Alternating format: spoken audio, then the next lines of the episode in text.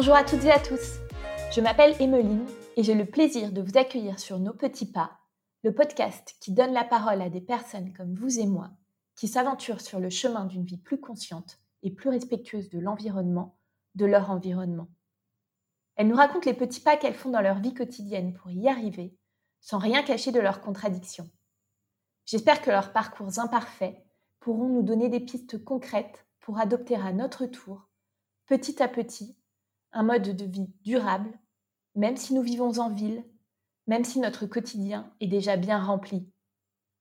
Dans nos petits pas, nous avons également la chance d'accueillir Nathalie du site internet et du compte Instagram Respectful Living, activiste de la réduction des déchets, qui partagera avec nous des astuces simples pour repenser notre consommation. Si vous aimez nos chemins, n'hésitez pas à nous mettre des étoiles afin que nous puissions les continuer ensemble.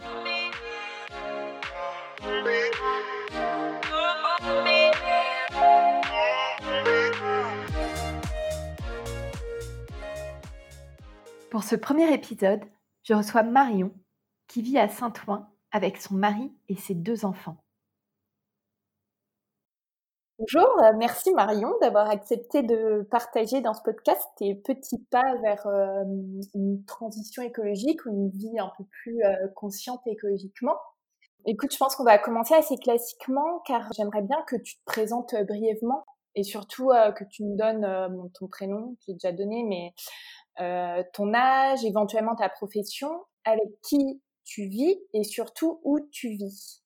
Bonjour, donc euh, Marion, je suis euh, parisienne. Alors je triche un peu parce que j'habite à Saint-Ouen en banlieue, mais, euh, mais, je me considère parisienne, 35 ans, mariée, deux enfants. Je travaille chez Goodboo, donc c'est une marque qui fait des produits pour les bébés et les enfants, des produits bio. Et je m'occupe de la partie vente en ligne, donc du business e-shop.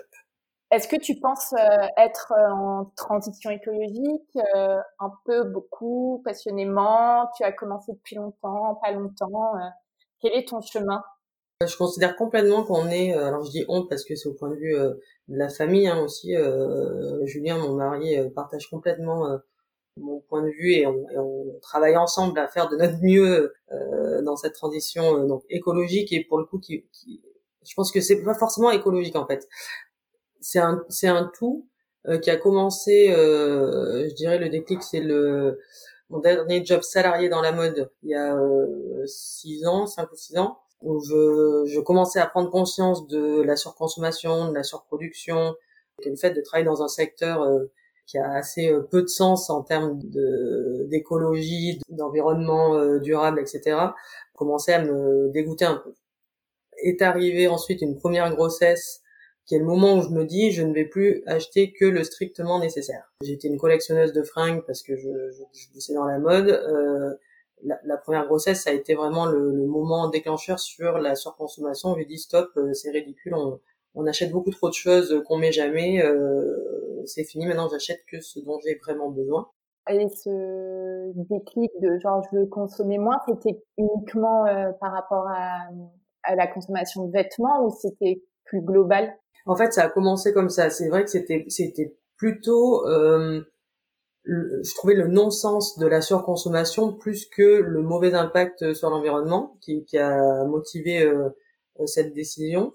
Euh, et de la même façon, quand j'ai eu mon premier enfant, et je pense que c'est le cas de beaucoup de, de familles, euh, c'est en voulant euh, donner le meilleur en termes d'alimentation, donc du bio, que j'ai commencé à me poser des questions sur euh, notre alimentation, même à nous euh, avec mon mari.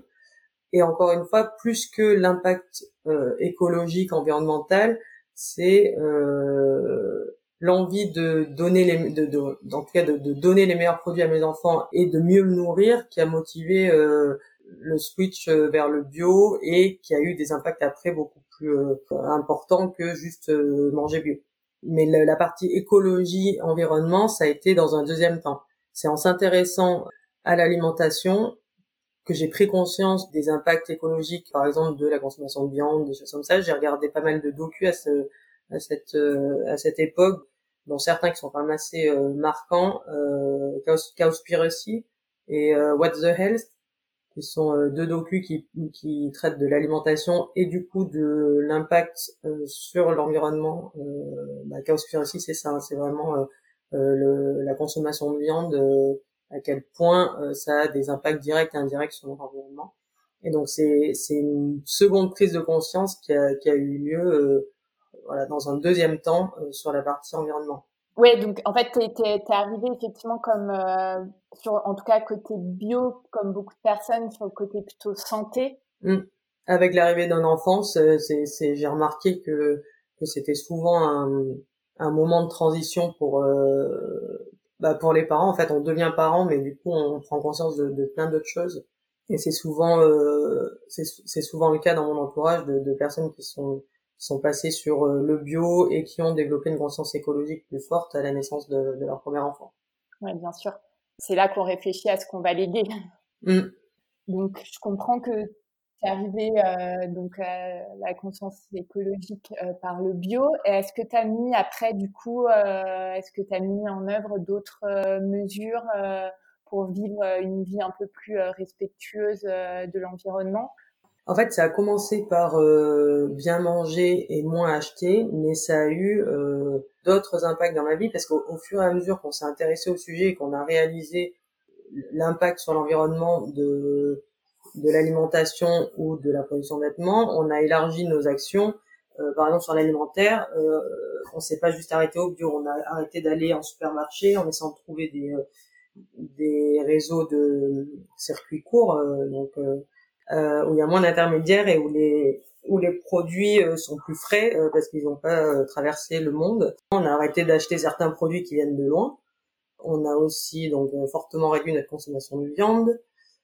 On a, je dirais, davantage cuisiné quand même à la maison, donc privilégié quand on pouvait le faire maison.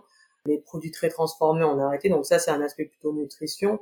Euh, mais tout ce qui est euh, viande circuit court euh, ou aller vers le vrac plutôt que ou les gros formats plutôt que les emballages individuels, ça c'est c'est c'est on va dire l'extension de voilà de notre prise de conscience sur sur les, les petites actions qu'on pouvait faire via l'alimentation pour réduire notre empreinte carbone quoi. Et pour toi, ces actions, ça a été difficile à mettre en place ou ça s'est fait assez naturellement finalement? En fait, si, si on, je me rappelle très bien, au début, on a trouvé ça difficile parce qu'on est arrivé, euh, euh, on a décidé donc de manger bio, de faire plus attention, euh, de manger moins de viande, etc. Euh, et on est arrivé dans notre supermarché habituel et on savait plus quoi acheter. Et on a compris euh, ensuite qu'il suffisait de voir les choses différemment plutôt que de commencer par faire ses courses puis euh, faire ses menus et cuisiner qu'il valait mieux euh, apprendre à cuisiner différemment. Donc quand on mange moins de viande, il bah, faut revoir ses recettes, hein, parce que le euh, acheter juste une viande et un légume, euh, ce qui était ce qui était nos habitudes avant, ou des produits plus transformés, euh, bah, faut apprendre à aller cuisiner des plats sans viande, donc avec compenser avec des légumineuses ou des féculents. et ces recettes-là, on les a pas en tête parce qu'on n'a pas l'habitude de les faire. Donc en fait, il vaut mieux commencer par les recettes, créer sa liste de courses et aller dans les bons réseaux pour ça. Donc effectivement, c'est plus le supermarché, c'est plutôt le primeur euh, et euh, l'épicerie euh, pour le pour tout ce qui est vrac de légumineuses et de et de féculents. Et dans ce sens-là, en fait, ça se passe beaucoup mieux une fois qu'on a les recettes et qu'on a commencé à, à, à, cuisiner de cette façon-là ça devient très facile. Mais le, le, premier pas, euh, euh, s'il est mal organisé ou en tout cas si les actions elles sont faites dans le mauvais ordre, ça peut paraître compliqué. Parce que j'ai vraiment ce souvenir-là d'être euh, perdu dans mon supermarché à me dire en fait je peux plus rien acheter euh, avec les décisions, la, décision qu'on a prise, je ne peux plus rien acheter dans le supermarché. Mais en fin de compte, là avec le recul, on a trouvé ça euh, très facile parce qu'on se rend compte que manger moins de viande, euh, découvrir voilà d'autres d'autres façons de cuisiner, euh, ça reste un plaisir et c'est facile. Euh, euh, commander du vrac ou des gros formats, arrêter les produits transformés, trouver un, en tout cas quand on était parisien dans le 11e, trouver des, des, des commerces en circuit court, c'était très facile. Ça allait beaucoup moins à Saint-Ouen. voilà, ouais, j'allais te poser la question parce que moi, tu vois, par exemple, là, en déménageant à Hong Kong, il y a beaucoup de choses où je me dis genre ouais je croyais que j'avais mis en place des choses euh, que j'allais euh, avoir à vie et qui sont euh, genre compliquées parce que ben je suis plus dans la même ville et enfin j'ai plus les mêmes circuits j'ai plus les mêmes magasins la, bon le coût de la vie est pas le même. Même le recyclage c'est compliqué. Et du coup toi genre juste ce petit petit changement Paris Saint-Ouen ça t'a déjà genre un petit peu compliqué la tâche sur sur ton, ta, ta, décision de, de, manger mieux et plus local, etc.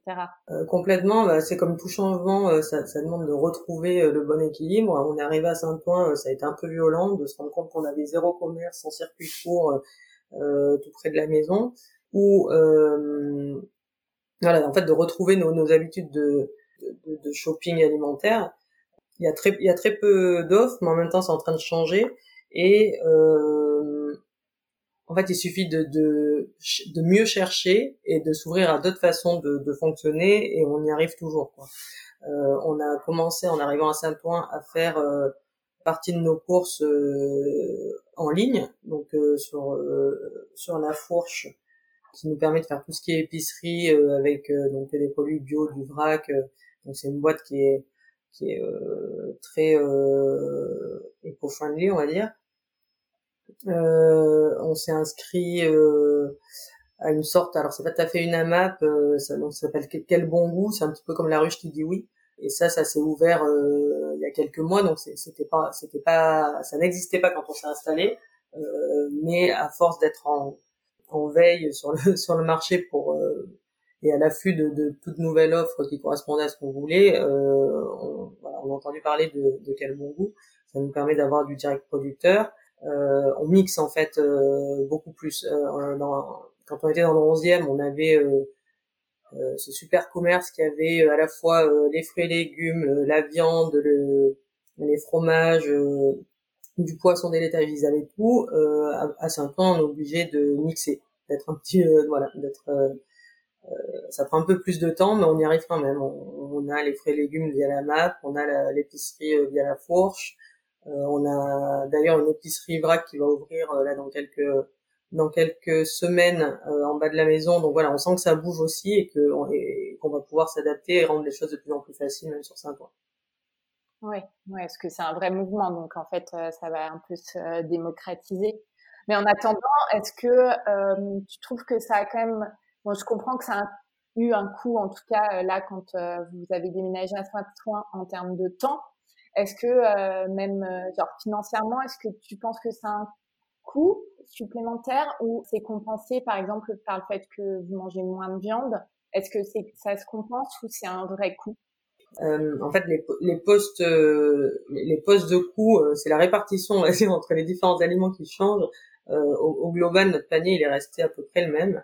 et effectivement, la, le fait d'avoir baissé notre consommation de viande nous permet d'allouer plus de, de budget donc euh, à des fruits et légumes bio qui sont effectivement un peu plus chers que, que le conventionnel.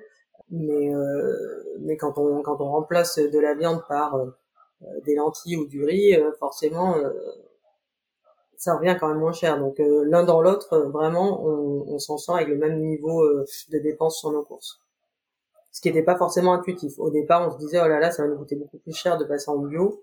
Euh, en fait, en consommant différemment, on se rend compte que c'est que c'est pas le cas.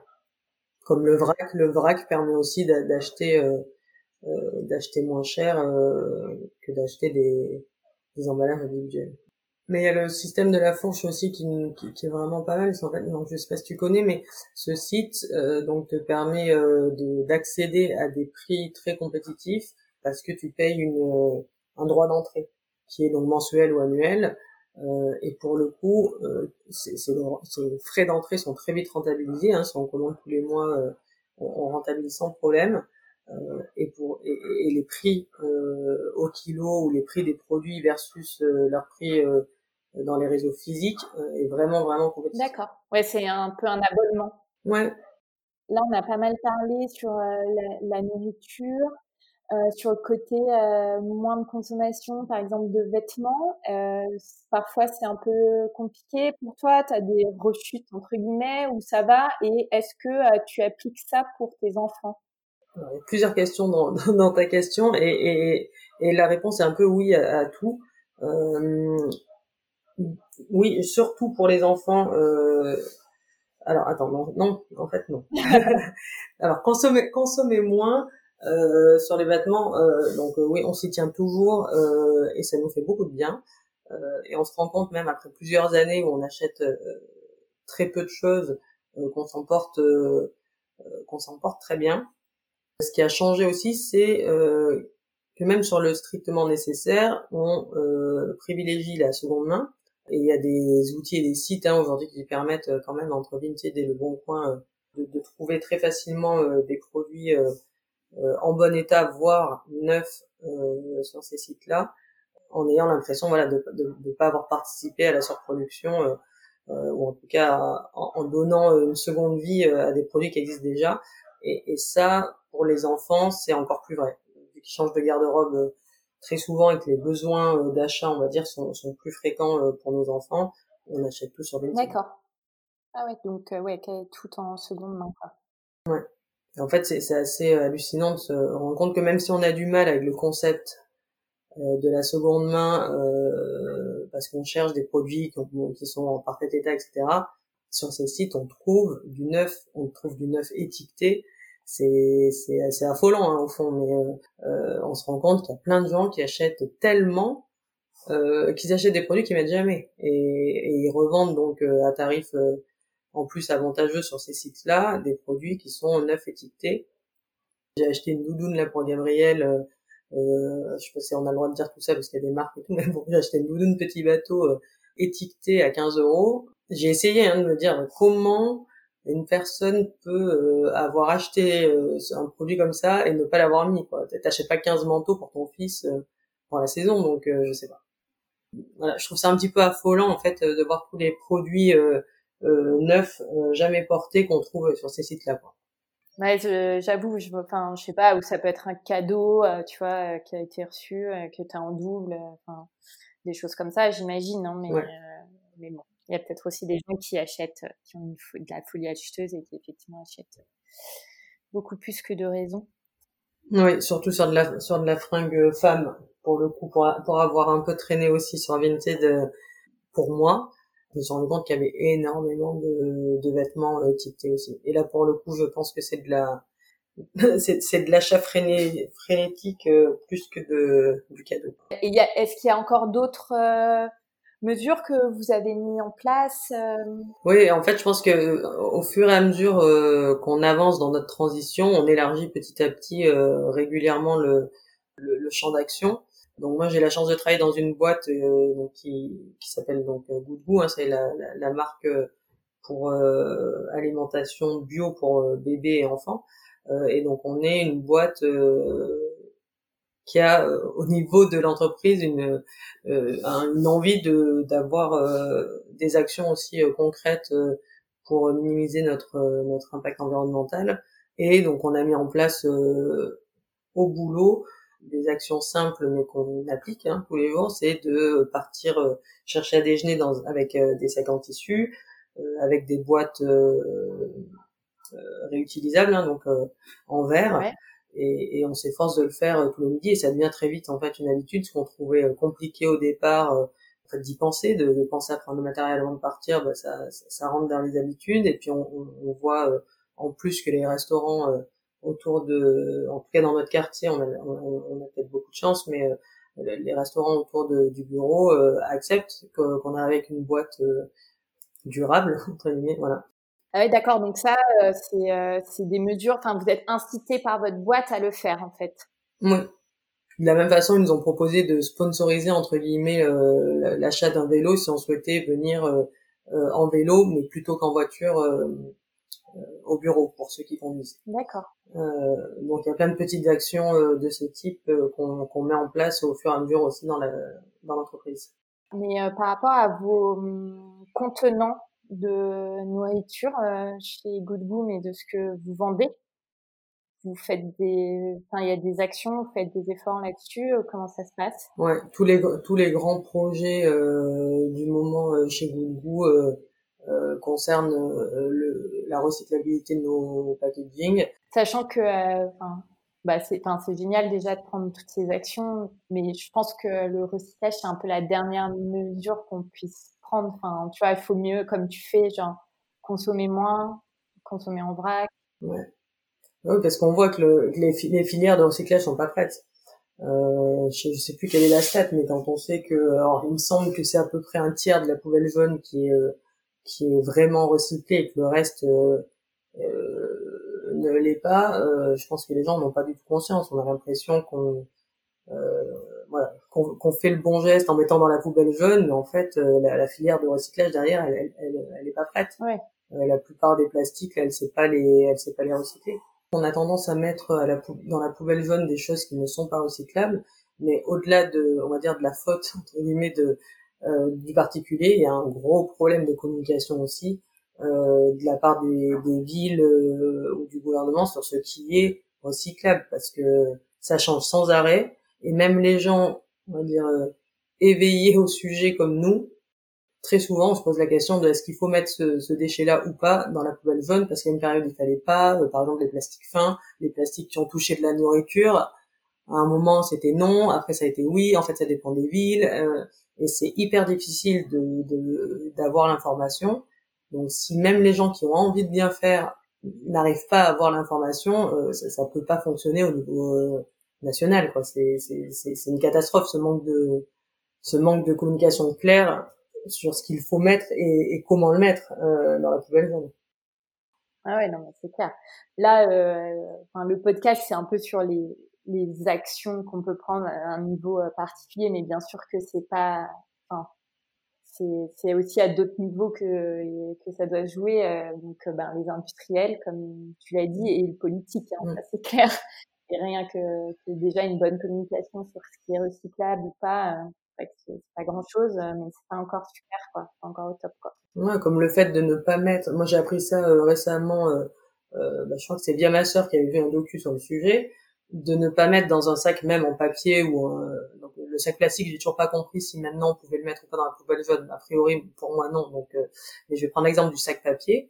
Le sac papier qui te permet dans ta cuisine de mettre à part donc tous les tous les déchets de la poubelle jaune, si tu le laisses tel quel, rempli de déchets euh, donc euh, mixtes, on va dire à la fois carton, papier, euh, euh plastique, conserve, etc.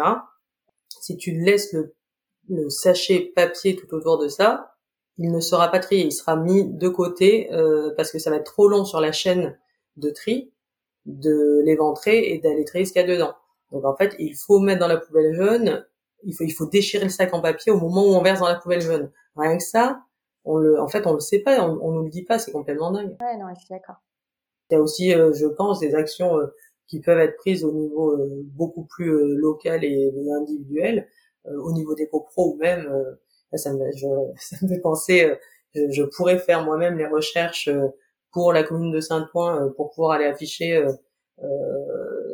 moi-même dans les poubelles toutes ces toutes ces informations là hein, mais donc il y a des choses quand même qu'on peut faire au niveau euh, local pour essayer de contrer le manque d'informations qui est donné au niveau des collectivités. J'ai l'impression qu'il y a de plus en plus de monde euh, qui est euh, sensible à ces questions environnementales et qu'on doit pouvoir trouver quelques personnes par immeuble et par copro qui soient assez intéressées pour pouvoir pour pouvoir aller afficher par exemple là dans notre dans, dans notre exemple des, des poubelles jeunes pour aller afficher ces, ces consignes de tri ça peut créer du lien comme ça.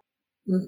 Mais en fin de compte, c'est un peu voilà, c'est c'est le, le, lead by example et euh, en fait, euh, en, ayant certaines personnes euh, euh, motivées qui vont faire cet effort-là pour les autres, qu'on va réussir à entraîner des gens au fur et à mesure dans le mouvement. Ouais, c'est sûr. On en discute souvent avec Julien. il est persuadé que le la prise de conscience et le mouvement, en fait, le changement euh, n'interviendra pas par euh, des décisions gouvernementales, mais par euh, des actions de, la population.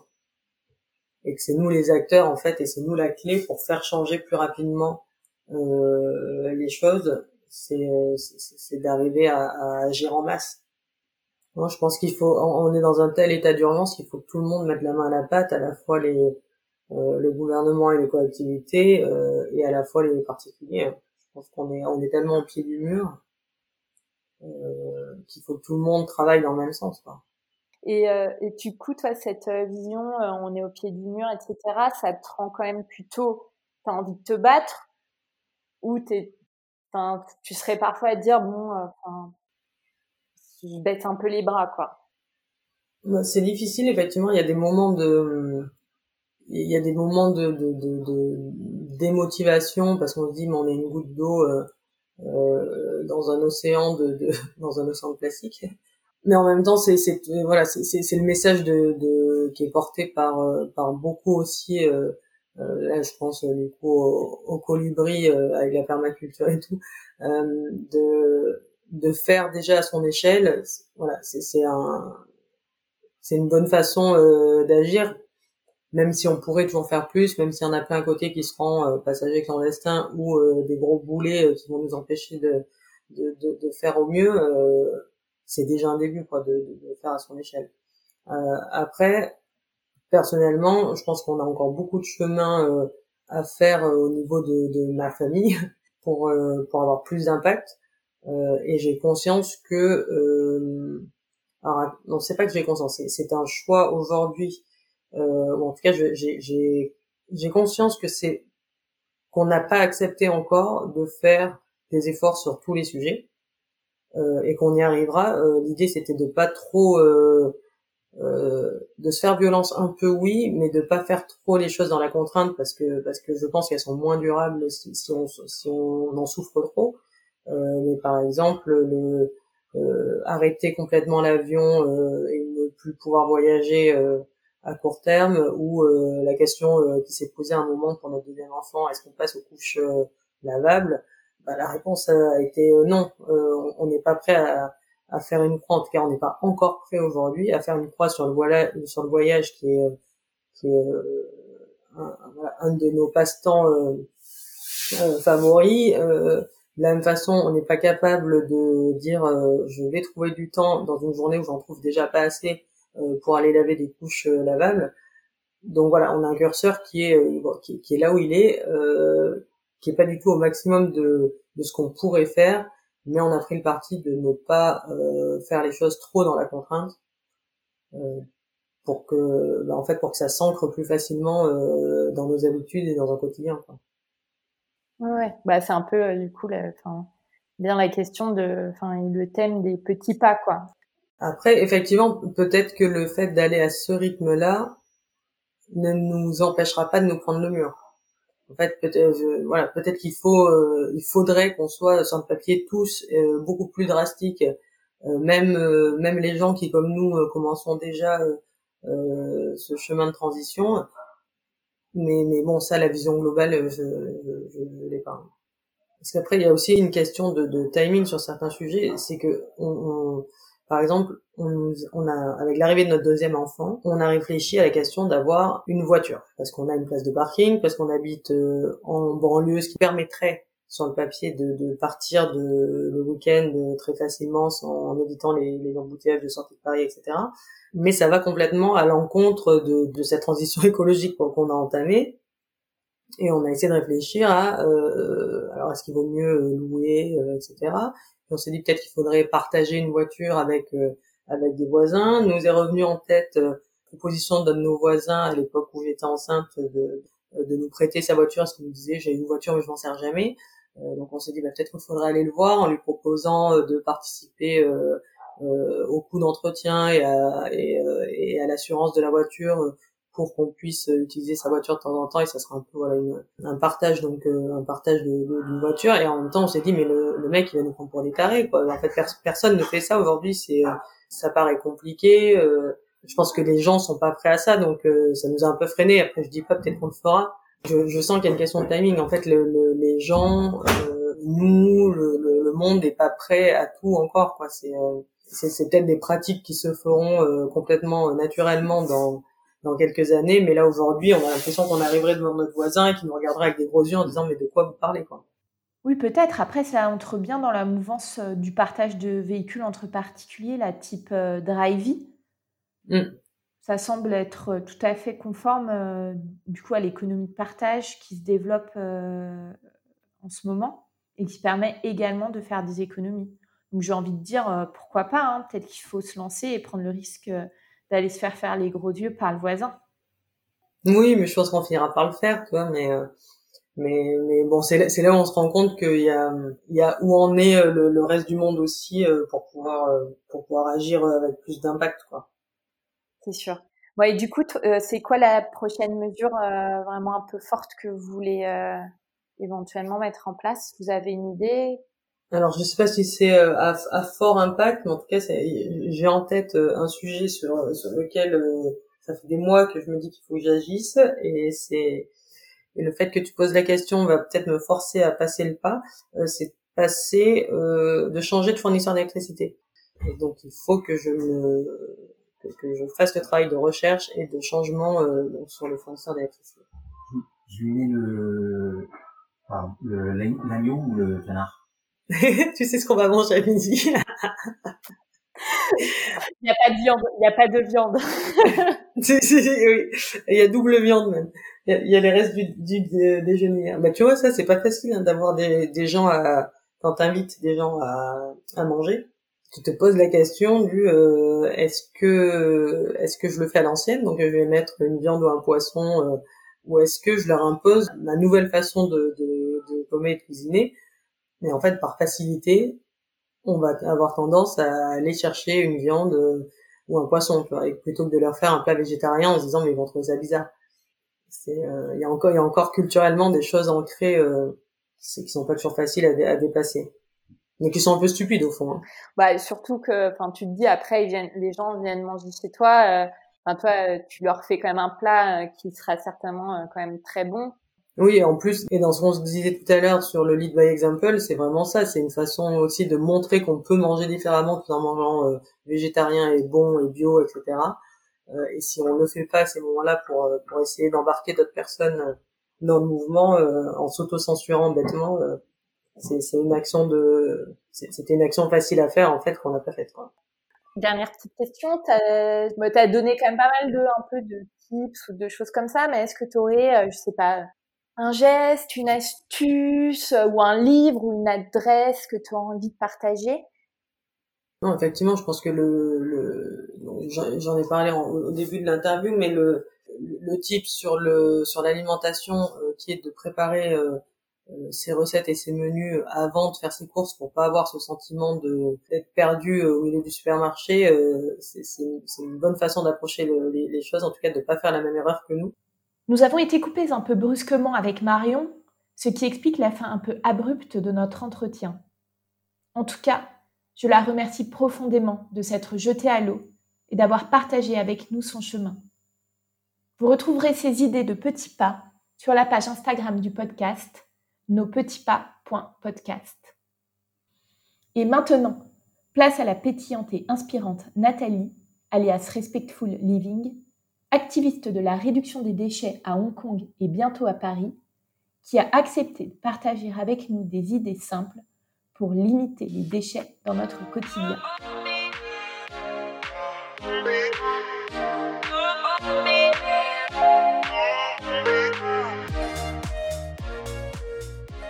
Bonjour à toutes et à tous et merci M pour cette belle introduction.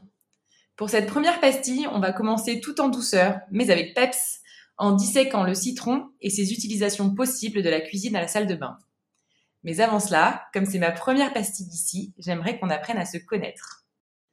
Je suis mariée et maman de deux enfants en bas âge, et c'est en venant vivre à Hong Kong, aux portes des décharges à ciel ouvert, que j'ai compris que je devais changer nos modes de consommation, que je pensais déjà responsables.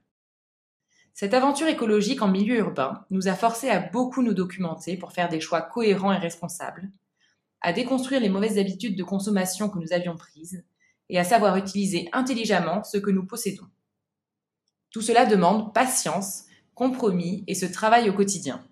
En ce qui me concerne, c'est devenu une passion que je partage depuis trois ans sur mon Instagram. Et pour tout vous dire, si je devais retenir une action, une seule, ce serait la suivante. Réduire un maximum nos achats. Et non s'équiper d'un indispensable objet zéro déchet il est temps de revenir à nos citrons. J'ai choisi de parler du citron pour ce premier podcast car c'est un produit de base facile d'accès toute l'année. En effet, un citronnier peut fournir des fruits en toute saison. Il faut savoir qu'en France, plus de 70% des citrons vendus proviennent d'Espagne. Et après recherche, je vous recommande fortement de l'acheter bio et de le laver avant consommation. Enfin, sachez que le citron bio se conserve moins longtemps que le citron non bio. Alors n'achetez que la quantité nécessaire et gardez un œil dessus pour éviter le gaspillage. Génial, merci Nathalie pour cette remise en contexte. Alors dis-moi, j'utilise un citron pour son jus. Je bois très régulièrement le matin de l'eau tiède au citron. Je recommande vivement. Est-ce que je peux utiliser ce qui reste ou ces directions poubelles ou mieux peut-être le composteur? Alors avant de le jeter, et surtout jamais dans un vermicomposteur car c'est trop acide pour les petits verres, il y a plein de façons d'utiliser ce qu'il reste de ton citron et en voici quelques-unes. Mon premier réflexe, c'est de me frotter l'intérieur d'un demi-citron déjà pressé sur mes ongles et sur mes cuticules. En fait, ces acides vont nettoyer les graisses et les taches. Ah oui, je trouve que ça blanchit les ongles en plus. C'est presque une French manicure naturelle.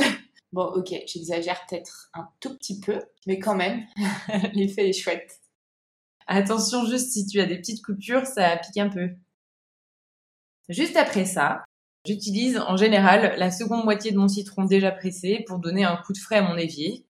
Euh, même technique que pour les ongles. Tu frottes l'intérieur du citron dans l'évier. Et si ton évier est gras, tu saupoudres du bicarbonate de soude après le passage du citron. Tu laisses agir euh, à peine une petite minute. Et on rince. S'il est super super gras, tu sprays par-dessus le bicarbonate du vinaigre blanc. C'est magique, c'est rapide, c'est efficace, pas besoin de gratter. Même technique pour les planches à découper de cuisine. L'acide ascorbique va oxyder les résidus organiques, donc les bactéries et le gras, qui sont responsables des mauvaises odeurs et des taches. Une fois rincée, tu huiles ta planche en bois pour lui rendre ses belles couleurs et pour la protéger. Et tu utilises quoi comme huile pour protéger ta planche? J'utilise de l'huile d'olive et je n'ai jamais eu de gourandcie. Il suffit de nettoyer et graisser sa planche une fois par mois et de ne pas la ranger au soleil. Enfin, pour une dernière astuce nettoyage qui sent bon l'été, rendez-vous sur la page Instagram du podcast pour découvrir notre produit multi-usage et ses lingettes réutilisables. Super, il y a effectivement beaucoup de choses à faire avant de jeter ma peau de citron. Alors maintenant, dis-moi, si j'ai un citron bio et que je veux l'utiliser de la peau à la pulpe, mais que je ne sais pas exactement quand euh, j'aurai l'occasion de l'utiliser, est-ce que tu aurais des conseils pour que je le conserve correctement? Oui, oui, oui, il y a aussi plein d'astuces pour conserver ton citron au congélateur pour une utilisation ultérieure. De la peau au jus, l'astuce c'est de portionner ton citron pour faciliter son utilisation et non de le congeler en un seul morceau, sinon ça va directement aller à la poubelle. L'extérieur, tu peux le peler, le zester, le râper pour tes futures recettes ou infusions. Et tu peux congeler le jus en portions dans un bac à glaçons pour l'utiliser en cuisine ou pour aromatiser un verre d'eau en été. Génial, merci beaucoup Nathalie pour toutes ces précieuses astuces. J'espère qu'elles vous donneront tous plein d'idées. Merci M, c'était un plaisir de préparer cette pastille. Je vous invite à partager, vous qui nous écoutez, vos bonnes pratiques ou autres idées sur l'utilisation du citron. N'hésitez surtout pas à nous contacter si vous avez des questions. Pour ma part, je vous dis à très vite sur mon Instagram respectful-du-8 living et lors du prochain épisode de ce podcast. Merci beaucoup. Merci.